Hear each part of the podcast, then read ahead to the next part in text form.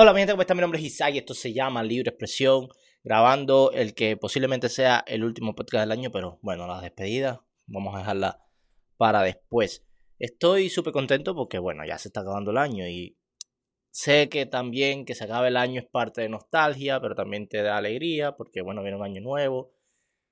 Siguen siendo los mismos, o sea, sigo teniendo los mismos objetivos para el año nuevo porque, ¿sabes? No, que año nuevo, vida nueva, no. La vida sigue igual como decía Julio Iglesias en su grandísima canción y en su película.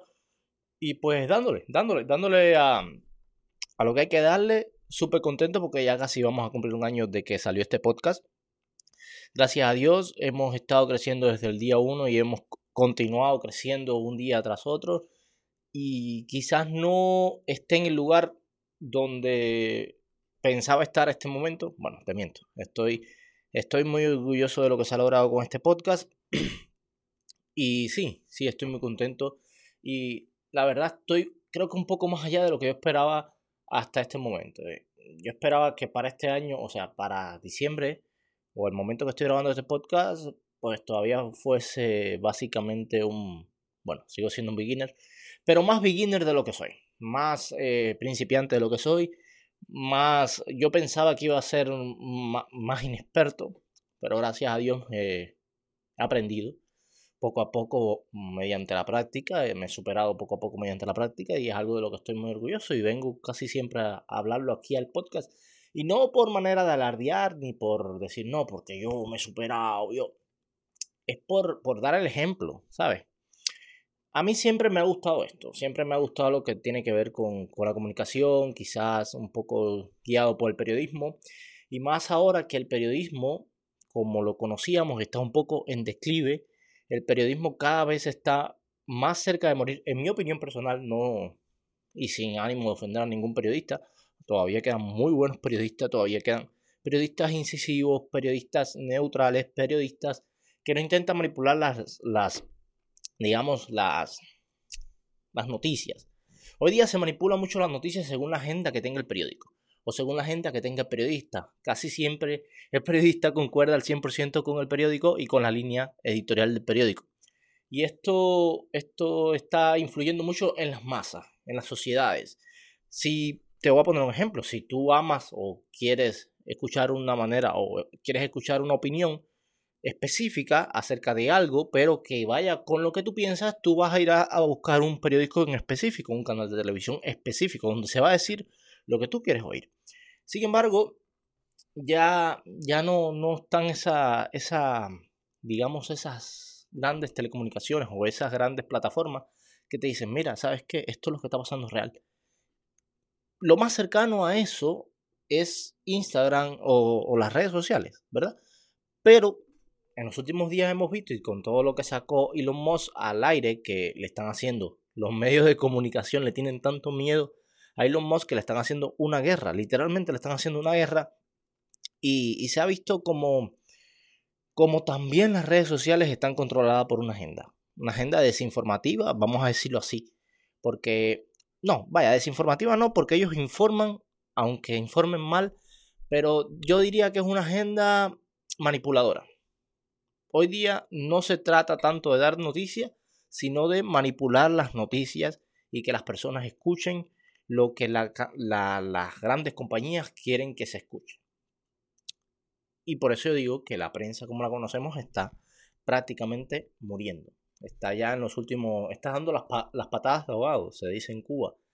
Y ojalá eso cambie, sinceramente. Yo pienso que, eso no continúe para siempre, porque lo más lindo que hay es la libertad de expresión. de hecho, por eso, yo te voy a decir la verdad, este podcast nació una idea, yo decía, bueno, quiero hacer un podcast, quiero hablar, quiero expresarme, quiero expresarme libremente, quiero decir lo que yo pienso, lo que me viene a la mente, pero me fue, no me fue tan fácil encontrarle el nombre, porque yo decía, bueno, ¿de qué voy a hablar? Yo soy cubano, hablo locura, esto, lo otro, y empecé como que, que hola podcast, unas cosas así, me vinieron a la mente.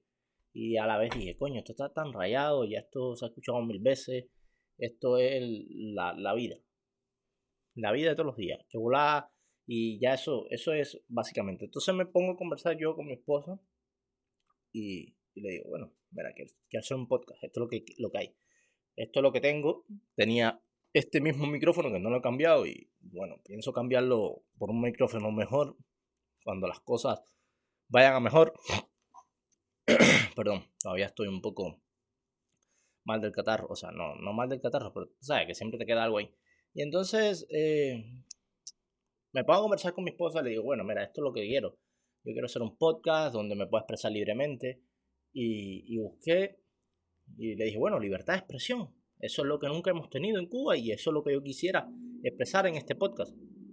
Y entonces, pues, pues decidí que, que eso era lo que yo quería, de cierta manera, crear una plataforma donde uno pudiese hablar de todo, absolutamente de todo, sin que vinieran a censurar. Claro, siempre y cuando no, no, no ofendas a nadie o no, no incites a la violencia. Eso está, nunca vamos a apoyar eso, por muy eh, pro libertad de expresión seamos. No, ya no hay libertad de expresión cuando tú incitas a la violencia o ofendas a, a, ciertas, a ciertas personas. Entonces, inicialmente, eh, libre expresión no tenía como una línea, no, no existía. De hecho, yo creo que todavía no tengo una línea precisa de, porque no quiero tener una línea de decir, no, mira, nos vamos a dedicar a esto, a hablar de esto y esto es lo que tenemos que seguir. No quiero eso. Pero poco a poco yo personalmente creo que me he vuelto una persona que aboga o piensa mucho en expresarse libremente. No me importa tu, tu manera de pensar o como tú creas. Yo creo que todos tenemos el derecho y la necesidad de expresarnos. derecho, la libertad de expresión es un derecho humano, sinceramente. Es lo que creo. Y, y he tomado como ese punto, he tomado como esa, esa guía. Voy a hacer esto, voy a, a centrarme en esto, voy a buscar esto. Y aquí estamos, aquí estamos hablando porquería y ya, ya me perdí. Ya vamos a entrar en lo que vendría, vendría siendo el primer tema del podcast. Perdón. Eh, vendría siendo el primer tema del podcast y, y es quedándonos por ahí, por la, por la prensa, la prensa deportiva y el mundial. Todo el mundo sabe que está ahora mismo el Mundial de Qatar de 2022 y si no lo sabes, pues bro, sal de la cueva porque no importa donde tú entres, vas a ver Mundial de Qatar 2022, vas a ver a Messi, a Modric, a Mbappé, a pues la eliminación de Brasil, a CR7 que lo eliminaron también. Y muy decepcionado con la prensa no con la prensa deportiva en general, sino con una rama de la prensa que se dedica a odiar, a desacreditar y a hacer contenido mediante, ¿sabes? Tomando una, una zona o tomando un favorito y tratando de, de desacreditar completamente al otro favorito o al otro o al contrincante. En estos días, luego del partido de cuartos de final entre Argentina Holanda, perdón, me, me estaba olvidando. ya estaba hablando, ya estaba yo Argentina-Francia, eso es lo que puede pasar en la final. De hecho, este podcast lo estoy grabando exactamente eh, una hora antes de que empiece el partido Argentina-Croacia. Porque sí, porque pienso que si pasa algo que no me gustaría entre, en este partido, porque puede pasar, Croacia es un gran equipo, aunque muchas personas digan que no, Croacia es un gran equipo, dije, bueno, voy a grabar el podcast antes de que eso ocurra, no voy a hacer que esto afecte mi estado de ánimo. Entonces, pues yo pienso que sí, que gane, espero que gane Argentina y anulo Mufa antes de todo. Y pues, si no gana Argentina, me voy a comentar en el podcast, oye, mira, perdiste. Pero va a ganar. Tengo fe. Entonces, pues la prensa española hizo mucha mierda, habló mucha mierda, y, no en general la prensa española, vamos a hablar de los fanáticos o partidarios o detractores de Lionel Messi, pero partidarios, mayormente son los partidarios del Real Madrid. Yo entiendo eso, y lo vuelvo y lo repito, yo entiendo que el fanático del Real Madrid odie tanto a Lionel Messi. Lo entiendo de cierta manera, lo entiendo porque Lionel Messi básicamente es el papá del Real Madrid como en un momento quizás eh, Cristiano Ronaldo, no, no, Cristiano Ronaldo no fue nunca el papá del Barcelona, pero fue, le metió muchos goles al Barcelona. ¿Y por qué? ¿Cómo no odiar? Pienso yo que un fanático del Barcelona pudo odiar a Cristiano Ronaldo en algún momento de su vida. Pero lo que, lo que tienen los fanáticos del Real Madrid con, contra Lionel Messi o, lo que tienen los fanáticos del, del fútbol español contra cualquier equipo que esté Lionel Messi es algo más allá. Es como que quieren que este muchacho le vaya mal para hacer contenido en contra de él. A ellos no le interesa lo que haga Argentina, no le interesa lo que haga Messi, simplemente quiere que le vaya mal para poder mantener su línea en contra de Messi, porque son las mismas personas que en un tiempo le dijeron, eres un pecho frío, no tienes poder, cuando tengas 30 años no vas a llegar a ningún lado. Y me refiero a Roncero, que es un, ese tipo, literalmente, yo creo que, aparte de que Lionel Messi le ha dado de comer todos estos años, pero yo pienso que odia a Lionel Messi. O, o, si siente un rencor, no vamos a decir odio, siente un rencor contra Lionel Messi. La prensa tiene que ser neutral. Para que tú te puedas llamar periodista, tú tienes que decir, eh, pasó esto, esto y esto, y, y pues fin, ya. Cuenta los hechos y que el que te está leyendo, el que te está consumiendo, diga, coño, está mal, o coño, bien hecho. Porque tú eres un comunicador, no un manipulador. Es la gran diferencia entre la prensa de antes con la prensa de ahora. La prensa de antes te comunicaba algo y tú decías, ah, mira. Pero todo cambió cuando las personas quisieron gestionar al, o manipular a las personas. Cuando las personas quieren manipular a las personas, buscan las maneras de llegar a, a, lo que a ti te gusta, a lo que a ti te agrada, para convencerte. Dice, mira, con argumentos que supuestamente son válidos, mira, tú estás mal o estás bien, o mira, esto es lo mejor que puedes pensar. Y eso es lo que se está haciendo ahora. Hay muchas personas que no quieren simplemente que gane Argentina por, por, por, por odio a Messi. O porque el argentino sea, vamos a suponer que el argentino sea un charlatán y se crea el mejor. Nosotros los cubanos creemos lo mismo. Los dominicanos creen que ellos son los mejores. Los, los puertorriqueños creen que, que son los mejores. Los americanos, todo el mundo cree que es el mejor. El italiano cree que es mejor en fútbol. El, argentino cree que es mejor en fútbol, el inglés inventó el fútbol, nosotros somos los mejores en el fútbol. Todo el mundo, y eso es parte de la autoestima personal. Todo el mundo cree que es el mejor. Es así, y si tú no crees que eres tú el mejor, estás mal. Estás muy mal. Sinceramente te lo digo. Entonces vamos a parar ya de, de estar tomando lugares. Lugares. Tú puedes tomar tu lado, tú puedes decir, no, mira, no me gusta Messi porque, por lo que sea. Tú lo puedes hacer. O mira, no me gusta Cristiano Ronaldo por lo que sea. Pero cuando la tiene, dásela. O no trates, o cuando falla, no trates de cavarle una tumba y enterrarlo. Porque eso no te hace mejor persona, no te hace mejor periodista. Literal, yo la mayoría de las cosas que veo en las redes sociales que ponen los videos de esta gente son y los comentarios, cuando yo leo los comentarios son burlando de esa gente.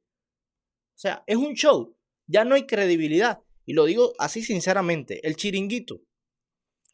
Me parece que Pedredol es un genio en lo que crea porque aunque sea en contra, aquí ahora mismo en este podcast estamos hablando del chiringuito y muchas personas, millones de personas consumen el chiringuito y eso pues le infla el billete, le infla el bolsillo a Pedredol porque da dinero, da rating y eso es lo que se paga, ¿me entiendes? Pero que tú le pagues a una persona por tirar tanto odio, háblese de quien se hable. Háblese del mismo Soria que el otro día, aunque lo hizo de una manera bien graciosa, pero no estoy de acuerdo, salió burlándose de CR7. No estoy de acuerdo. Yo creo que Cristiano Ronaldo se merece un respeto por lo que ha hecho dentro y fuera de la cancha. Lo mismo que lo, merece Messi, Iniesta, Villa, Modric, eh, Neymar, Casemiro, Sergio Ramos. Son grandísimos jugadores y que el Casillas es un grande.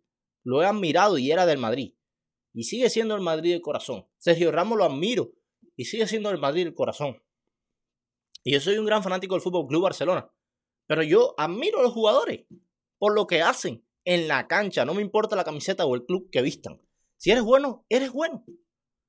Entonces el madridismo de hace unos cuantos años fue capaz de levantarse y aplaudir a, a Ronaldinho por la maravilla que hacía, pero es incapaz de aplaudir o levantarse a un, y aplaudir a un jugador que tiene 35 años y todavía hay que compararlo con los jugadores nuevos, top, que salieron ayer. Todo el mundo tiene que comparar a Mbappé con Messi o Ronaldo. Y no existe una comparación. Y si lo compara, más a favor de Messi y de Ronaldo, que con 35 y 37 años todavía hay que compararlo con ellos, el que entre.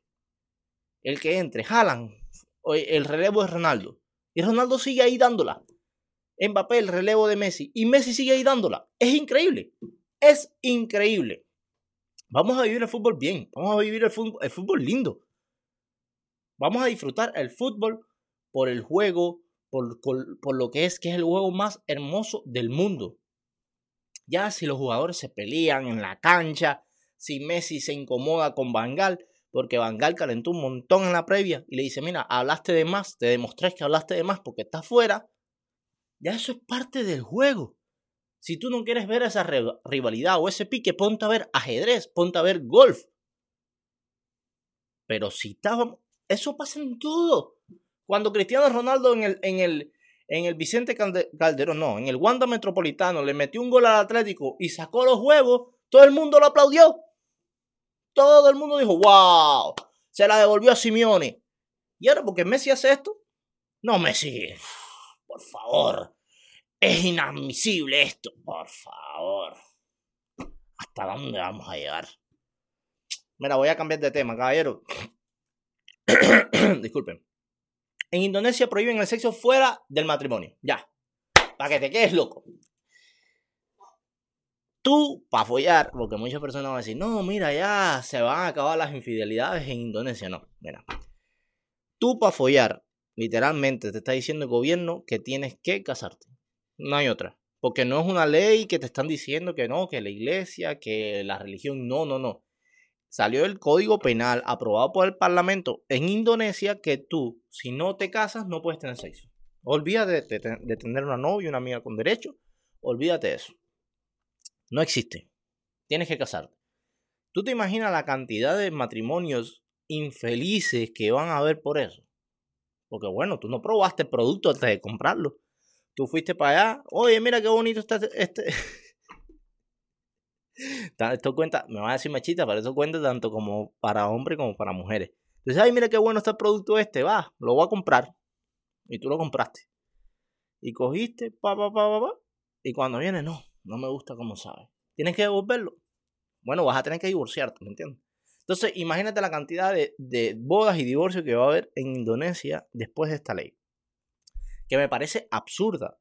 Esta ley en un país vamos a suponer o vamos a hablar en un país como Cuba o en un país como Estados Unidos, Canadá, en un país desarrollado, olvídate Cuba, en cualquier otro país, no, no, no procedería, no habría cárcel para meter a tantas personas. Es que la mayoría de las personas hoy día tienen sexo sin casarse. Es que eso no, eso es algo retrógrado.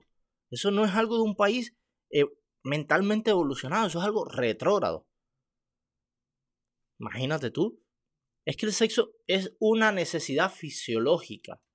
Hay muchas personas, cuando tú empiezas a desarrollarte, tú te imaginas cuando, para poner un dato, cuando yo personalmente empecé a tener mis relaciones sexuales. Yo era un niño prácticamente, no voy a decir la edad, pero yo era un niño prácticamente. La persona con la que yo empecé era una niña prácticamente. Y que yo hubiese comenzado en ese momento y me hubiesen obligado a casarme, me dicen, o te casas o vas a prisión. Escoge. Por supuesto, yo voy a, escoger casarme, que básicamente lo mismo que, que estar en la prisión. Mi amor, mi amor, discúlpame.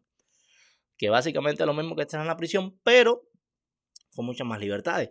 Y, y bueno, voy a, a, mudarme con esa persona a vivir en, en mi casa, pienso, o en su casa, no sé.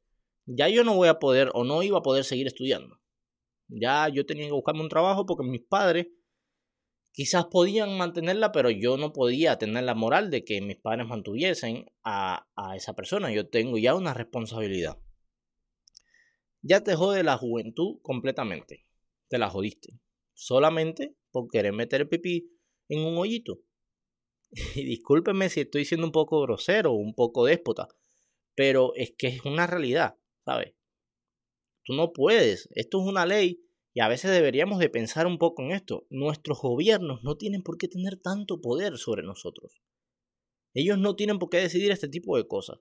Porque vamos a, si fueron elecciones y el pueblo democráticamente decidió que, que ocurriese esto, pues yo me callo la boca. Es una decisión del pueblo. Igual la criticaría.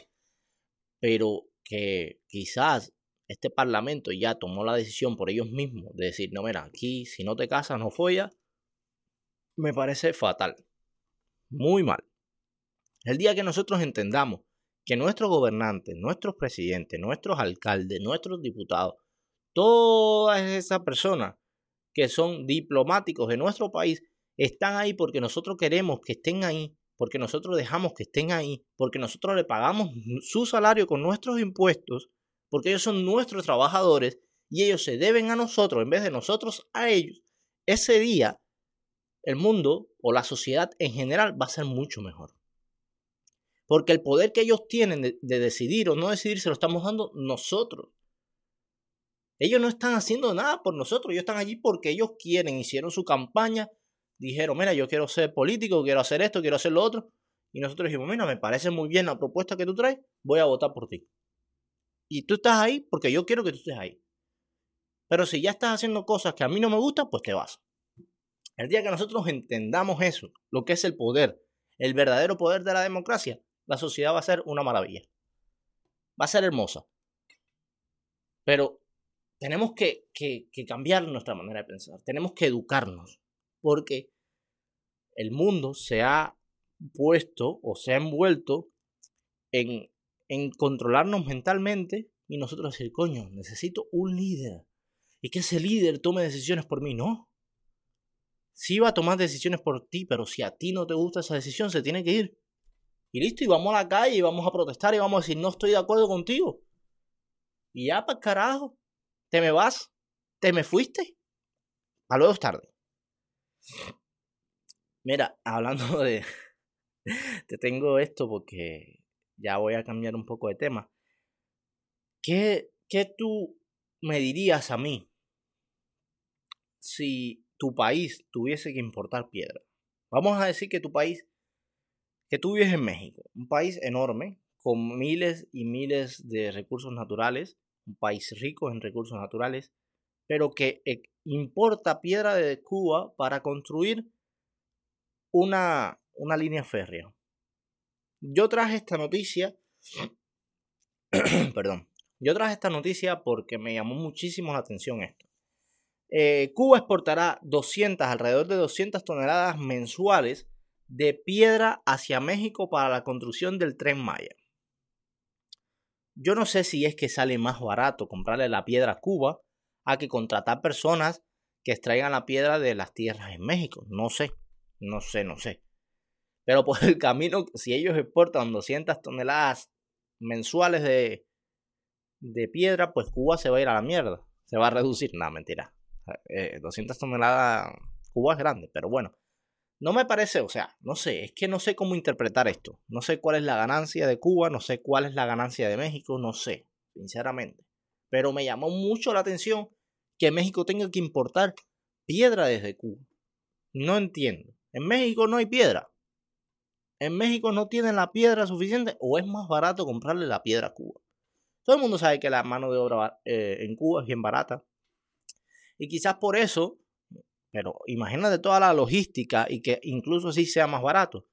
Un trabajador que extraiga las piedras, transportar la piedra al puerto, del puerto, y lo voy, le voy a poner aquí lo que estoy haciendo. Un trabajador, así que transportar la piedra al puerto, el puerto, en el puerto, montar la carga en un barco y después un barco hasta México y luego el mismo proceso pero a la inversa.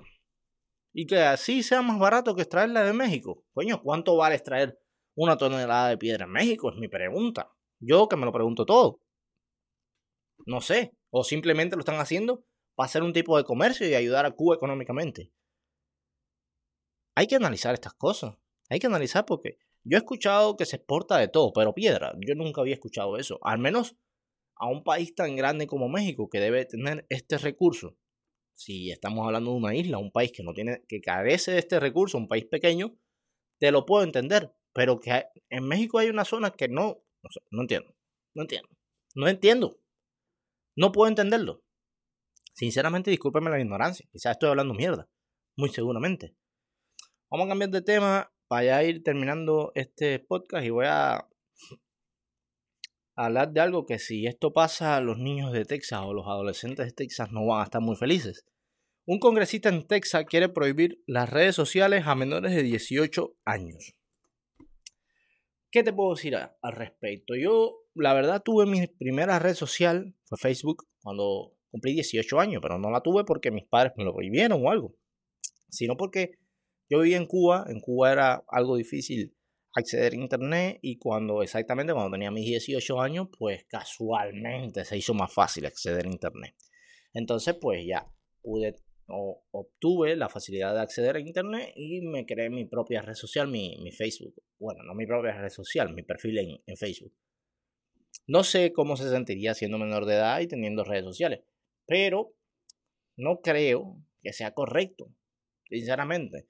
¿Por qué no creo que sea correcto? Porque, perdón, porque los, los gobiernos, los congresistas, los políticos no tienen por qué prohibir o decidir sobre lo que, lo que los padres deben de dejar consumir a sus hijos o no.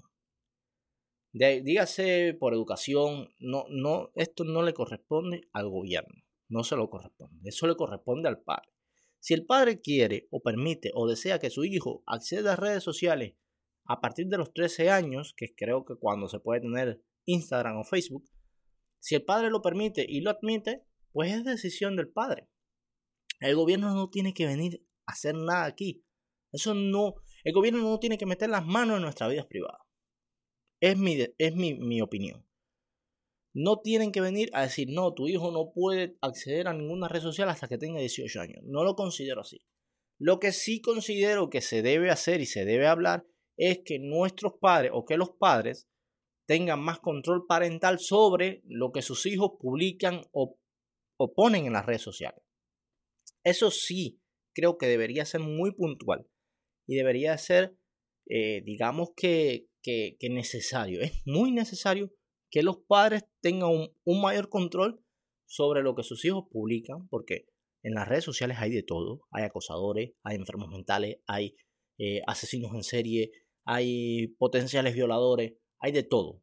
Entonces los padres deberían tener un mayor control sobre las redes sociales de sus hijos. Si su hijo se crea una red social, eh, él tiene que tener acceso completamente a las redes sociales, a su teléfono completamente como control parental. Para eso en los teléfonos se creó el control parental, para que los padres tengan acceso al teléfono de sus hijos plenamente. Plena y completamente. Eso es lo que sí hay que hacer.